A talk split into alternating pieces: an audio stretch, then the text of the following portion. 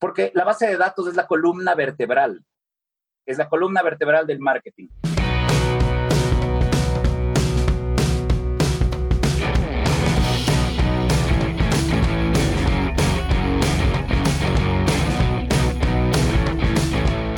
Hola, ¿cómo estás? Te doy la bienvenida al podcast Mentalización para Emprendedores, donde juntos nos preparamos para despertar la conciencia. Yo soy Eric Seguel, soy parte de un grupo secreto de innovadores del que tal vez nunca has escuchado hablar. No buscamos empleo, lo creamos. De hecho, planeamos nuestro destino y lo ejecutamos. Mira, existen cosas que sabemos que cambian la vida de las personas. Emprendemos diferente. Descubrimos nuestro talento y luego lo convertimos en negocio. Así fluimos. Trabajamos inteligente. Luchamos en contra de nuestro propio ego y contra el tiempo. Utilizamos un sistema probado para generar ganancias reales y luego lo automatizamos en el Internet. Somos personas con visión de cambiar el futuro cumpliendo nuestros sueños. Sí, somos emprendedores como tú y estamos hackeando el sistema.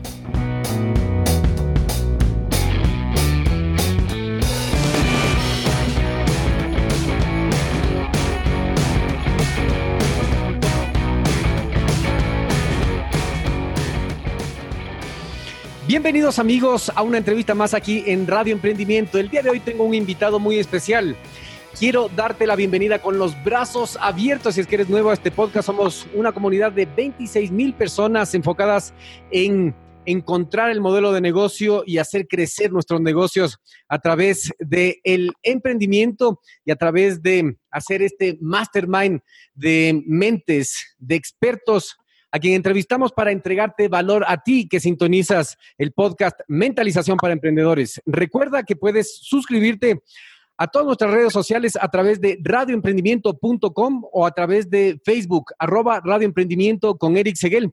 Es totalmente gratis. No te olvides también de suscribirte a cualquier plataforma que estés utilizando para escuchar este podcast, ya sea Apple Podcast, Spotify, Google Podcast o cualquier plataforma que estés escuchando. Entonces, como les decía, tengo un invitado muy especial. Él es Juan Fernando Carpio. ¿Cómo estás, Juan Fernando? Hola, Eric. Mucho gusto y gracias por tenerme aquí. Muchísimas gracias por tu tiempo. Veamos un poco de los antecedentes de Juan Fernando.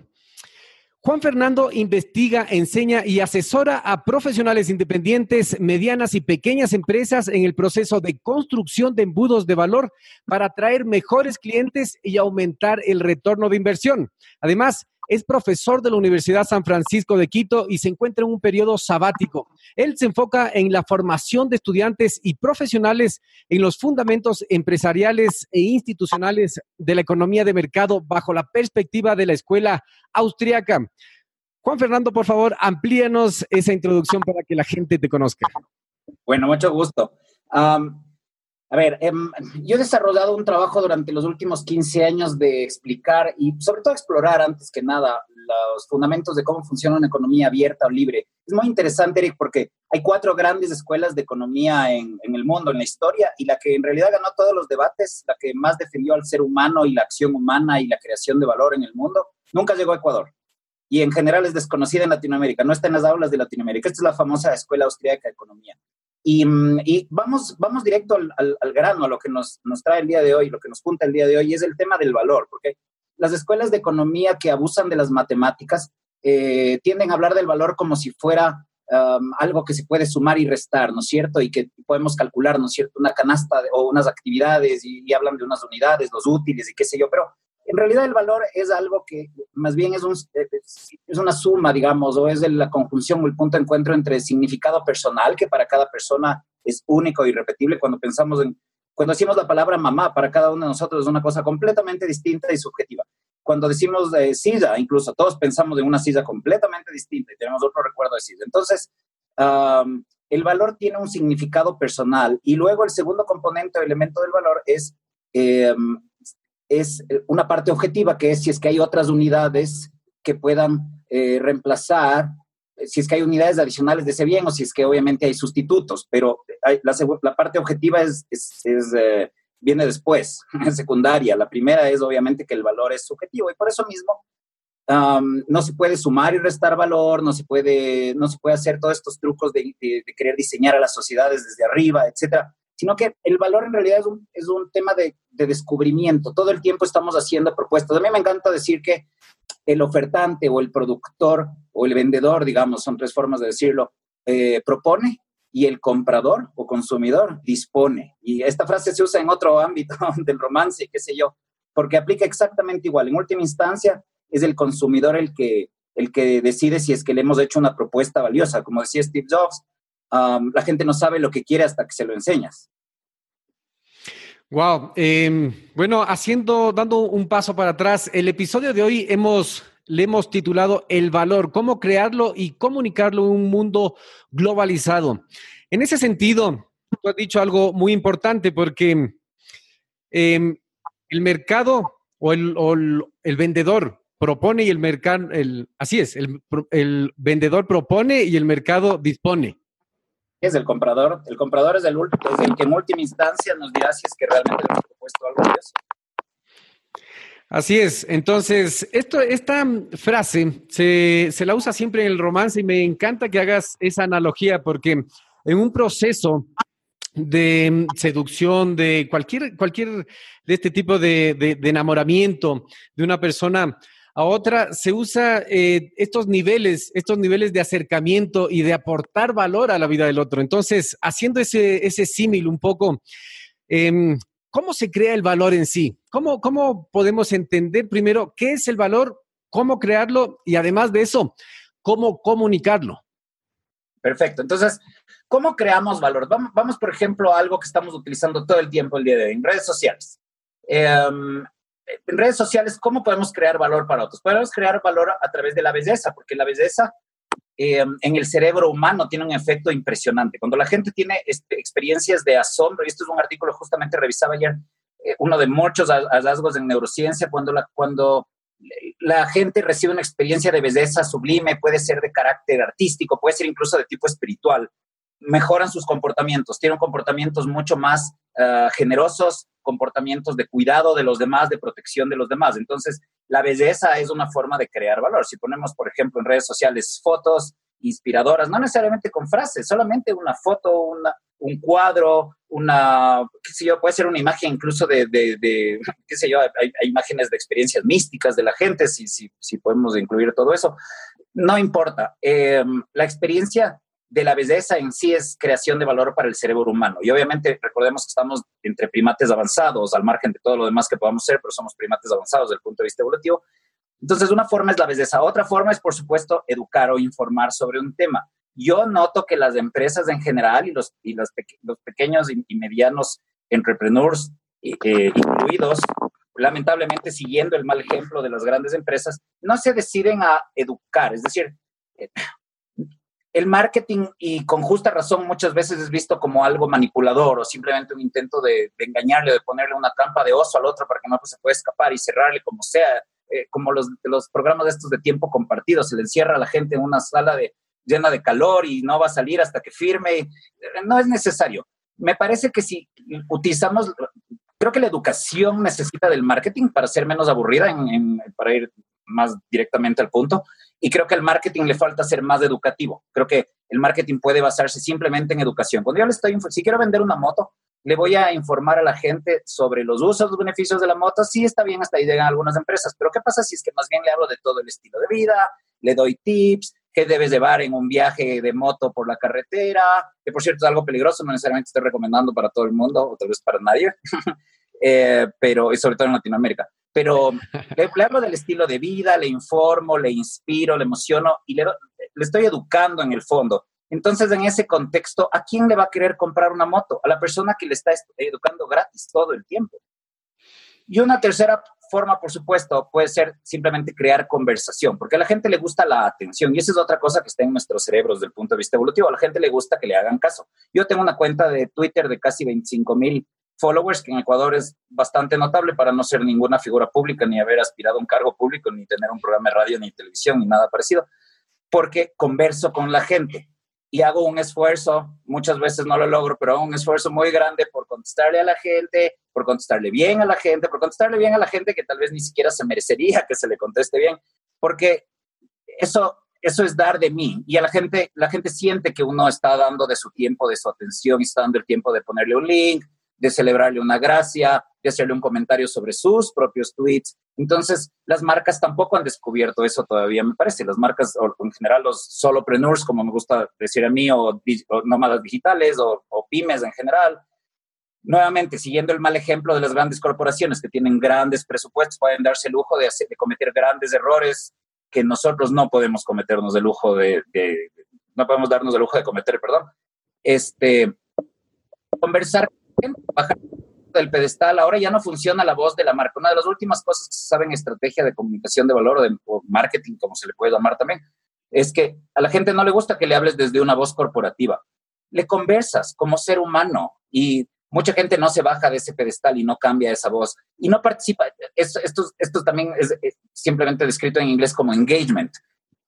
I want to engage with people. Quiero hablar con la gente. Quiero ir a su TL a ver de lo que ellos están hablando, conversarles y que noten que me interesan ellos como seres humanos. Y además, si es que no me interesan como seres humanos, probablemente no debería estar en el campo de juego de los negocios, porque la gente nota cuando uno está fingiendo interés. Entonces, si uno es alguien a quien le gusta conversar con los demás, y además se puede aprender. Hay muchas formas, caminos, técnicas, qué sé yo, grupos, incluso caminos espirituales donde uno puede aprender más. De los 5 rasgos de la personalidad humana, el rasgo apertura o openness en inglés es uno que se puede trabajar para que realmente le interese el destino de los demás y en ese caso se siente legítimo. Entonces, esas son 3 formas de crear valor, por ejemplo, en las redes sociales. Ahora, conectamos un poco con algunas cosas que no entendemos muy bien en el mundo más bien más amplio de los mercados. Y permíteme darte un par de ejemplos para extender un poco la respuesta. No entendemos al revendedor de boletos y no entendemos al intermediario. El revendedor de boletos es alguien que... Yo les decía a mis alumnos en las clases de economía en la USFQ, sabían que yo tengo un mayordomo que me espera afuera de los conciertos y ya tiene las entradas compradas para mí, no tuve que hacer colas, dice, hay mal clima, ya aguantó el mal clima por mí, me está esperando con las entradas. Yo solo tengo que pagarle 5, 10, no sé, $20 en el peor de los casos adicionales y me entrega la entrada y yo entro directamente. Me dice, ¿en serio? ¿Tienes un mayordomo? Y yo, sí, son los revendedores de boletos. La gente despotrica y se queja de los revendedores de boletos porque no entiende que los revendedores de boletos están a nuestro servicio. Creen que nos están ganando algo. No, nos están simplemente cambiando tiempo por dinero. Cuando uno está en su edad adolescente o está en sus 20, a uno le sobra tiempo y le falta dinero. Pero cuando uno está en sus 30 y 40, ojalá esté utilizando su tiempo de tal forma y sea tan valioso el tiempo que tengas más dinero que tiempo. Y en ese caso es un servicio invaluable el del revendedor. Lo mismo con el intermediario. Yo les decía a mis alumnos, ¿sabían que yo tengo a una persona que va a Cayambe, en la región de producción ganadera y de leche aquí en Pichincha, en Ecuador? Y va y compra por mí, selecciona de las mejores fincas la leche, le pasteuriza, le ponen un empaque súper sencillo y le pone a una cuadra de mi casa, a una manzana de mi casa. Yo solo necesito ir y comprar. Y me dicen, ¿en serio? ¿Tienes una persona que hace eso? Sí, se llama Parmalat o lo que sea, Lechera Quito, como se llame, ¿no es cierto? Y eso es lo que hace esa empresa. Tendemos a verle al empresario como alguien que está abusando de nosotros, o al intermediario como alguien que está abusando de nosotros. Y la gente podría decir, no, pero es que a mí me vende a $1 la leche por hacer números redondos y yo podría ir a comprar a 60 centavos. Pero eso es falso, porque a mí no me van a vender a 60 centavos. A 60 centavos se vende si es que compras al por mayor. Luego yo tengo que lidiar con la pasteurizada o lo que sea proceso de la leche. Y por otro lado, por ahorrarme 40 centavos me voy a gastar $5 o $10 de gasolina en ir hasta Cayambe. Entonces no tiene sentido. Cuando dejamos de verle al intermediario, al revendedor de boletos y en general al empresario como alguien que se está aprovechando de nosotros y le vemos como alguien que está simplemente a nuestro servicio, es decir, si abandonamos la mentalidad del pobrecito para entender cómo tanta gente está creando valor para nosotros, como decía Frédéric Bastiat, el economista francés del siglo XIX, no es por la generosidad del panadero y del carnicero que la gente tiene pan y carne, sino por su propio autointerés. Todas las mañanas ya está el pan y la carne listos en las tiendas, simplemente porque ellos están apostando bajo su riesgo y pueden perder y pierden todo el tiempo. Nosotros pensamos que solo hay ganancias empresariales, no hay pérdidas, y hay pérdidas todo el tiempo y ellos siguen pagando salarios. Y las cosas funcionan, Erika. Qué interesante, entonces, el proceso de agregar valor, ya sea en las redes sociales, como tú has dicho, es no solo de tratar de cerrar una venta, porque hay un proceso en el que tú conversas, enganchas a ver si es que tienen cosas en común, conversas, le das los antecedentes de tu producto o servicio y ahí le haces sentir que tú le estás asesorando, realmente estás haciendo una conversación y no es una corporación con grandes oficinas donde hay mucha gente que no tiene una cara con quien hablar, sino más bien es una persona, de persona a persona, donde tú conversas y se va creando esta cadena de construcción de valor a través de la creación de una relación. ¡Qué interesante! Y además, claro, tú has dicho también en la cadena de mediación de productos y servicios, por ejemplo, el revendedor de típico, yo creo que en toda Latinoamérica tenemos este personaje que es el revendedor de entradas, ya sea de conciertos, de eventos futbolísticos, deportivos, donde tú vas y le compras por un valor más del que cuesta. Pero claro, tú no fuiste y hiciste la fila para invertir tu tiempo en lo que tú quieres, sino que fuiste y le compraste directamente. El valor agregado es que él te estaba esperando en la calle y negociaron directamente. Súper interesante.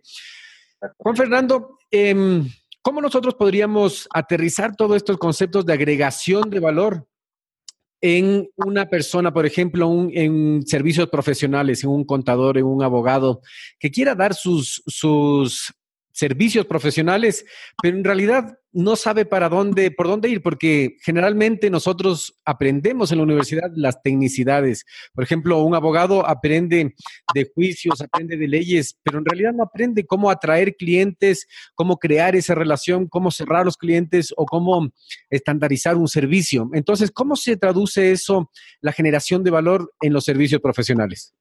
Perfecto. A ver, retomemos justamente, unamos todo lo que hemos conversado hasta ahora y empecemos por más educación y menos marketing, o mejor dicho, que la educación sea el marketing. Te voy a dar el ejemplo de Carlos Arrobo. Él es el director de una empresa que se llama Formarius, de formación para abogados litigantes. Entonces, en su cuenta de Twitter pone cierta información sobre, qué sé yo, sobre, bueno, últimas sentencias de las cortes, pero también en general distintos ángulos, aspectos, los 6 componentes para presentarse en un juicio para un abogado litigante, etcétera, etcétera. Entonces, digamos que aquí aplica la idea del iceberg.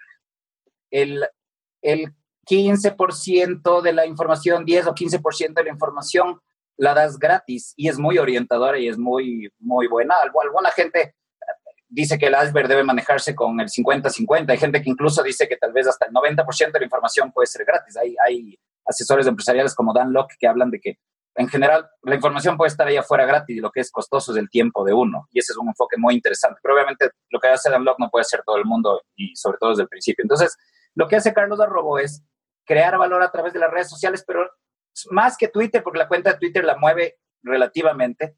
Lo que hace es escribir un correo diario. Y esto hago yo también en mi lista. En jfcarpio.com yo tengo una lista de correos en que escribo un correo al día, en cada día de la semana en promedio. A veces hay días en que 2, hay 2 o 3 días, a veces en que no hay uno, fin de semana, qué sé yo, pero en promedio es un correo diario.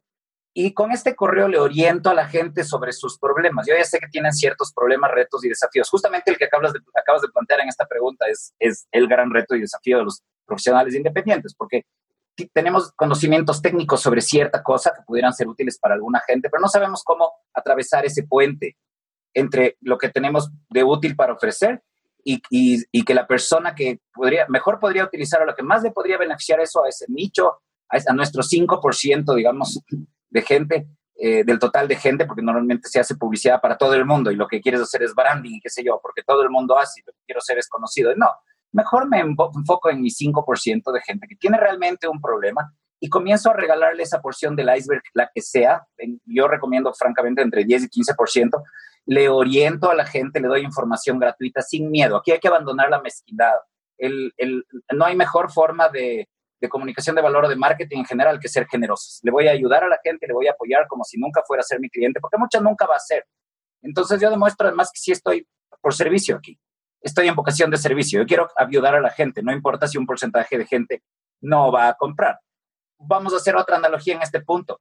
Un mall, un centro comercial, no es nada sino un bulevardo o una calle con techo, con seguridad, iluminada, segura y con higiene. no tienes más remedio como mall o como centro comercial que brindarle ese espacio a la gente, y tú no le puedes decir a la entrada, oiga, usted va a comprar o no le doy todos estos servicios. A todos les doy una especie de bien público, porque los que están comprando los bienes privados, la ropa, la comida, lo que sea que se vende dentro del mall, están financiando ese bien público para todos los demás. Entonces, funciona exactamente igual. Y lo que hace Formarius entonces, Carlos Arrobo específicamente, es escribir un correo diario para litigantes. La gente le felicita, la gente es muy agradecida y la gente comienza a comprar un programa que tiene, un curso que tiene él que es descargable, que es un taller de $800 presencial para litigantes, muy bueno, que dio con la asesoría del gobierno de Estados Unidos, lo que sé yo, etcétera, etcétera, un curso muy interesante. Le convertimos con mi asesoría en un curso digital descargable de $65. Entonces, la gente que no puede acceder, ya sea por costos o por lejanía geográfica, va a poder acceder al descargable de $65. Está pregrabado en video y, de todos modos, el correo diario sigue apoyándole todos los días. Entonces, son sistemas, esto es lo que llamo un embudo de valor. La gente a veces habla de sales funnels, pero yo creo que el concepto debe ser un poco más amplio. Es un embudo de valor. En el embudo de valor tengo un nivel grande, amplio, en el cual estoy ayudando a todos. Haz el bien sin mirar a quién, tal cual. Y la gente que realmente quiere ya los productos premium ya pasa del free al premium. Esto también es otra forma de decirlo. Tenemos un modelo freemium como Spotify. Nos deja oír a todos música, obviamente con las molestias de los comerciales. En los correos a veces usamos la postdata, por ejemplo, para recomendar otras cosas. En medio del correo también son correos comerciales de todos modos, pero estamos ayudando a todos. Este es el nivel grande del embudo. Haz el bien sin mirar a quién. Luego la gente comienza, tal vez compra tu producto de $30, $40 o de $65, como el caso de Formarius. Y luego de eso ya está lista para el de $300, porque ya sabe la calidad a través de una pequeña mordida de tu producto. Ya tiene una demostración de la calidad de lo que tienes para ofrecer, de la calidad de la información, por ejemplo, en el caso de los infoproductos. Ya está listo para el de $300. Y si ya compró el de $300, que es algo mucho más completo, que incluye, por ejemplo, acceso a llamadas de coaching para estos litigantes, a llamadas, por ejemplo, grupales 2 veces al mes, por ejemplo, etcétera, etcétera, ya están listos para tus eventos de $1,000. Y ese es el embudo. Y has ido demostrando paso a paso y excediendo valor. Por ejemplo, el primer descargable de $65 del caso Formarius que decimos, como podemos notar, es 10-1 en valor. Entonces, no tienes miedo, no actúas con mezquindad, no tienes problema en generar muchísimo más valor, porque el cerebro humano, el cerebro evolutivamente nuestro cerebro como primates avanzados es uno que tiende a la gratitud. Cuando hay alguien que te ha estado asesorando y apoyando, una parte de ti le quiere comprar algo. Yo personalmente, Eric, apoyo a un canal, por lo menos de YouTube, que tiene información de divulgación que considero tan valiosa que todos los meses le dono $2 por Patreon. Y no depende de que yo pague para que yo pueda ver o no su contenido. Simplemente el apoyo, porque estoy tan agradecido con lo que hacen que les dono o les apoyo o les hago sponsoring cada mes con esto. Entonces, también podríamos llamarle marketing basado en gratitud al concepto en general. Genero tanto valor, creo tanto valor, que la gente no tiene más remedio que querer comprar los productos pagados en algún punto. Excelente. Y bueno, nosotros hemos hablado aquí en el podcast, hay un libro específicamente que habla del tema que tú has topado, que se llama Thank You Economy de Gary Vaynerchuk. Y está muy recomendado y me parece súper bien lo que has dicho, que tiene una mezcla de entregar valor sin hacer el bien, sin mirar a quién, como tú dijiste. Entregar valor y crear confianza, porque, bueno, tú que estás escuchando tienes que saber que el dinero está donde hay confianza. El dinero abunda donde hay confianza y escasea donde no lo hay. Entonces, lo que tienes que hacer tú, profesional, independiente, emprendedor que estás iniciando, tienes que saber, tienes que entender el modelo de negocio del marketing directo, el marketing de respuesta directa. Tienes que saber estructurar tu mercado, tu cliente ideal, tu oferta de valor, el precio, diferenciar entre costo, precio y valor y hacer una estructura de valor que entre más valor, entre más acceso tenga a ti, más precio para ellos, pero tú también vas a entregar mucho más valor. Entonces, Es increíble, Juan Fernando, cómo lo has explicado, me parece excelente. Y se convirtió en un masterclass de marketing directo y de confianza y de crear esas relaciones, que es en base en la filosofía de este podcast. Y se nota, Eric, y aprecio muchísimo que nos hayamos encontrado y deseo que muchísima más gente aproveche estos contenidos de calidad que estás creando. Excelente. Sabes que nosotros siempre comenzamos el programa generalmente contando un poco de la historia, y a mí me gustaría saber también tu historia. ¿Cómo llegaste tú a... Bueno, tú eres PhD en economía, tú te has formado muchísimo en tu especialidad. ¿Cómo llegó Juan Fernando de ser dónde empezó este camino que nos trajo hasta el día de hoy? PhD en formación todavía, pero te agradezco por el ánimo para terminar, porque siempre ya conversaremos de eso. Quienes visiten mi website, que creo que lo vas a dejar después disponible para todos, van a ver los temas en los que estoy trabajando, pero me tomó 10 años, Eric, encontrar los temas para poder, justamente para crear valor. Quería aportar contribuciones originales a la economía. ¿Te imaginas lo difícil que puede ser eso? Entonces, mi historia es esta. Me encanta que hayas topado el término marketing directo, porque yo tuve la primera agencia de marketing digital, hasta donde sé, del Ecuador. Se llamaba Bantra Marketing Interactivo, pero no sabíamos que iba a aparecer algo como los smartphones después, por ejemplo, y estuvimos demasiado adelantados a nuestra época. En ese tiempo la propuesta de valor era: usted creó un website porque todo el mundo tiene un website, o le dijeron que hay que crear un website, pero es un brochure virtual carísimo que está abandonado. Nosotros creamos para usted foros y creamos un newsletter y empezamos a crear una comunidad para usted. No tenemos ni siquiera todas las terminologías. Y en ese tiempo yo ya me había encontrado con Dan Kennedy.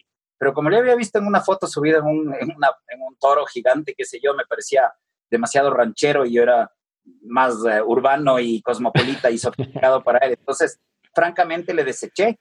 Y en ese tiempo, más o menos, justamente porque estaba en la agencia de marketing digital conectado todo el día, me di cuenta de que en realidad había unos vacíos muy fuertes en términos de economía, y me enamoré de la economía, sobre todo por la escuela austríaca, que es tan realista y es tan defensora del empresario, del emprendedor y de la libertad humana en general. Y me dediqué a eso 15 años, francamente. Pero lo que me pasó es que me he tenido que volver a encontrar con Dan Kennedy, me guste o no, y de hecho me gusta mucho. De hecho, le tengo una admiración inmensa. Además, él es un tipo que es muy pro libertad, pro capitalismo, y aquí entre nos. Entonces, mi viaje personal es uno en el que empecé por la administración de empresas, marketing. No había economía en la San Francisco, y en la San Francisco no creemos en hacerse economista desde el principio. De hecho, esto te trae muchas deformaciones profesionales, como ya hemos conversado. Más bien creemos en combinar y que te especialices en la maestría. Entonces, mi maestría fue en economía empresarial, y como bien dices, el PhD ya lo estoy desarrollando en economía. Sin embargo, lo que nos pasa a los hombres pasados los 35 o en nuestros 40 es que, como dijo un sabio romano, la vida empieza a los 40, y en realidad esto es algo que uno entiende cuando llega a los 40. Esta es la edad en la que uno puede o tiene la oportunidad de construir, que no va a tener en otro momento. Uno puede ser profesor universitario, escritor, autor, pensador, filósofo a los 70, 80 sin ningún problema. Solo necesitas escribir cosas o hablar frente a un público e irte a descansar a la casa el resto del día.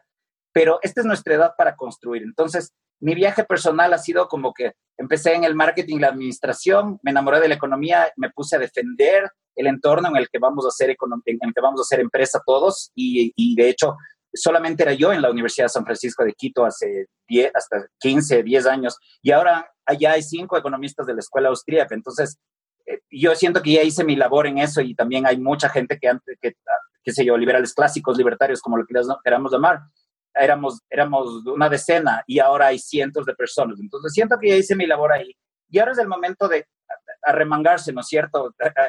Enrollarse las mangas, como se diga en cada país, y acercarse realmente donde está la gente con problemas inmediatos, sobre todo pequeñas y medianas empresas que están tomando el mal ejemplo de las grandes corporaciones de cómo hacer marketing y de cómo utilizar sus presupuestos de publicidad, y enseñarles a crear valor en la práctica. Todas estas formas de valor no reconocidas, las formas de valor la forma de crear valor del intermediario, del revendedor de boletos, hay muchas formas incomprendidas de emprendedores en nuestras sociedades, incluso en Estados Unidos, y en las más avanzadas también, por si acaso.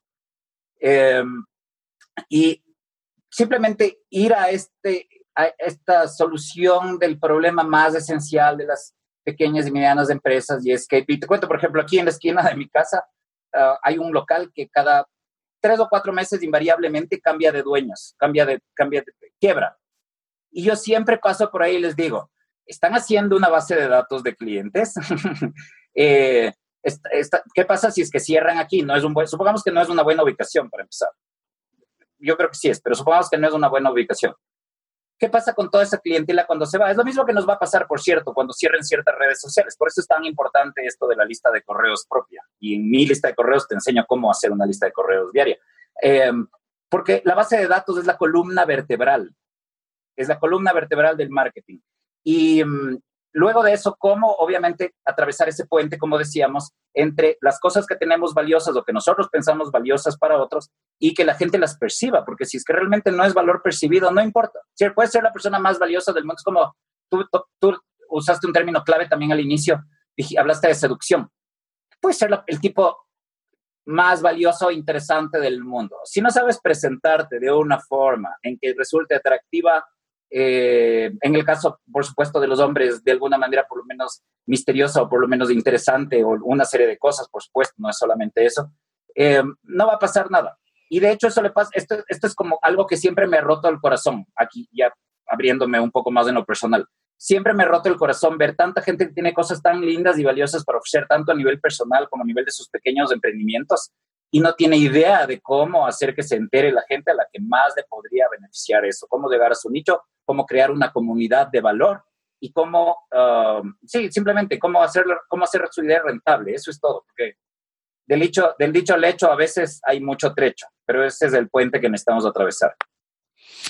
Increíble, sabes que este episodio me encantó porque se convirtió en un masterclass, has dado mucho valor que yo sé lo que cuesta conseguir y llegar hasta ese punto de entender todo el modelo de negocio que ha generado millones de dólares, pero uno ve desde afuera y dice, pero ¿cómo funciona? Y trata de hacerlo, pero tú dijiste, por ejemplo, Dan Kennedy, si ustedes van a Amazon y escriben Dan Kennedy, posiblemente no tenga libros en español, pero si es que sabes inglés, puedes bajar y vas a aprender muchísimo del modelo de negocio de crear valor, crear relaciones con tu cliente y llevarlos por tu escalera de valor para que no seas un cliente de una sola vez, sino que tengan una relación a través del tiempo y que tu negocio sea provechoso a través de tu solución, ya sea bien o servicio.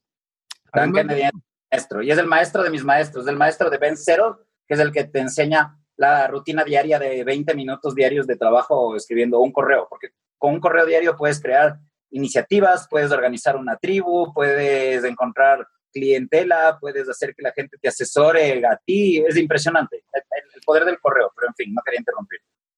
Sí, no te preocupes, es excelente lo que has dicho, Juan Fernando. Obviamente yo voy a poner todos los links y las direcciones para la gente que se quiera inscribir a tu lista de correos donde tú enseñas mucho y entregas mucho valor, pueden hacerlo en www.jfcarpio.com, www.jfcarpio.com.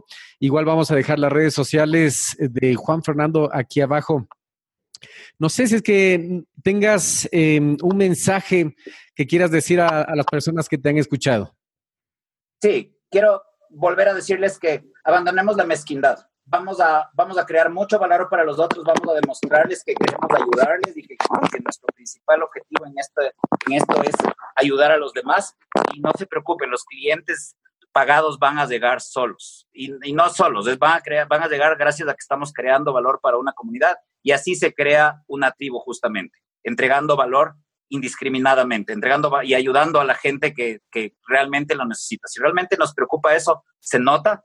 La gente siente esa buena voluntad y nos corresponde comprar nuestros productos, nuestras asesorías, nuestros servicios, etc.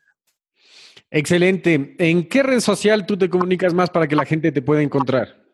Twitter, de largo, jfcarpio, @jfcarpio, de Juan Fernando, ¿no es cierto? @jfcarpio. Perfecto. Entonces, ¿algo más que nos quieras decir? No, muchísimas gracias por tenerme aquí y nada, amigos, recuerden crear valor a donde vayan.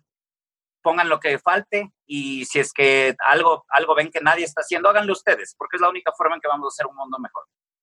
Señores, y voy a ahorrarles un montón de tiempo para todas las personas interesadas en embudos de venta, en sales funnels, lo importante no está en la página, lo importante está en todo el diseño de la oferta atrás de eso. Ustedes enfóquense en crear valor de una forma metodológica. Ya saben, pueden entrar, pueden seguir a Juan Fernando Carpio para que él les enseñe cómo hacerlo. Y tengan en cuenta que el activo más importante del Internet es la lista de contactos. Así que con esas dos pepas de oro me quiero despedir y quiero decirte que disfruté mucho de esta conversación. Muchas gracias, Eric. Ha sido un gusto estar aquí y sigue adelante con tu trabajo apoyando a tanta gente. Muchas gracias. Y a ti que has estado escuchando, te agradezco por haber sido parte de un episodio más de Radio Emprendimiento. Recuerda de suscribirte a cada una de nuestras redes sociales, es totalmente gratis y te vamos a entregar gratis lo que muchos cobran por entregar. Y prepárate para despertar.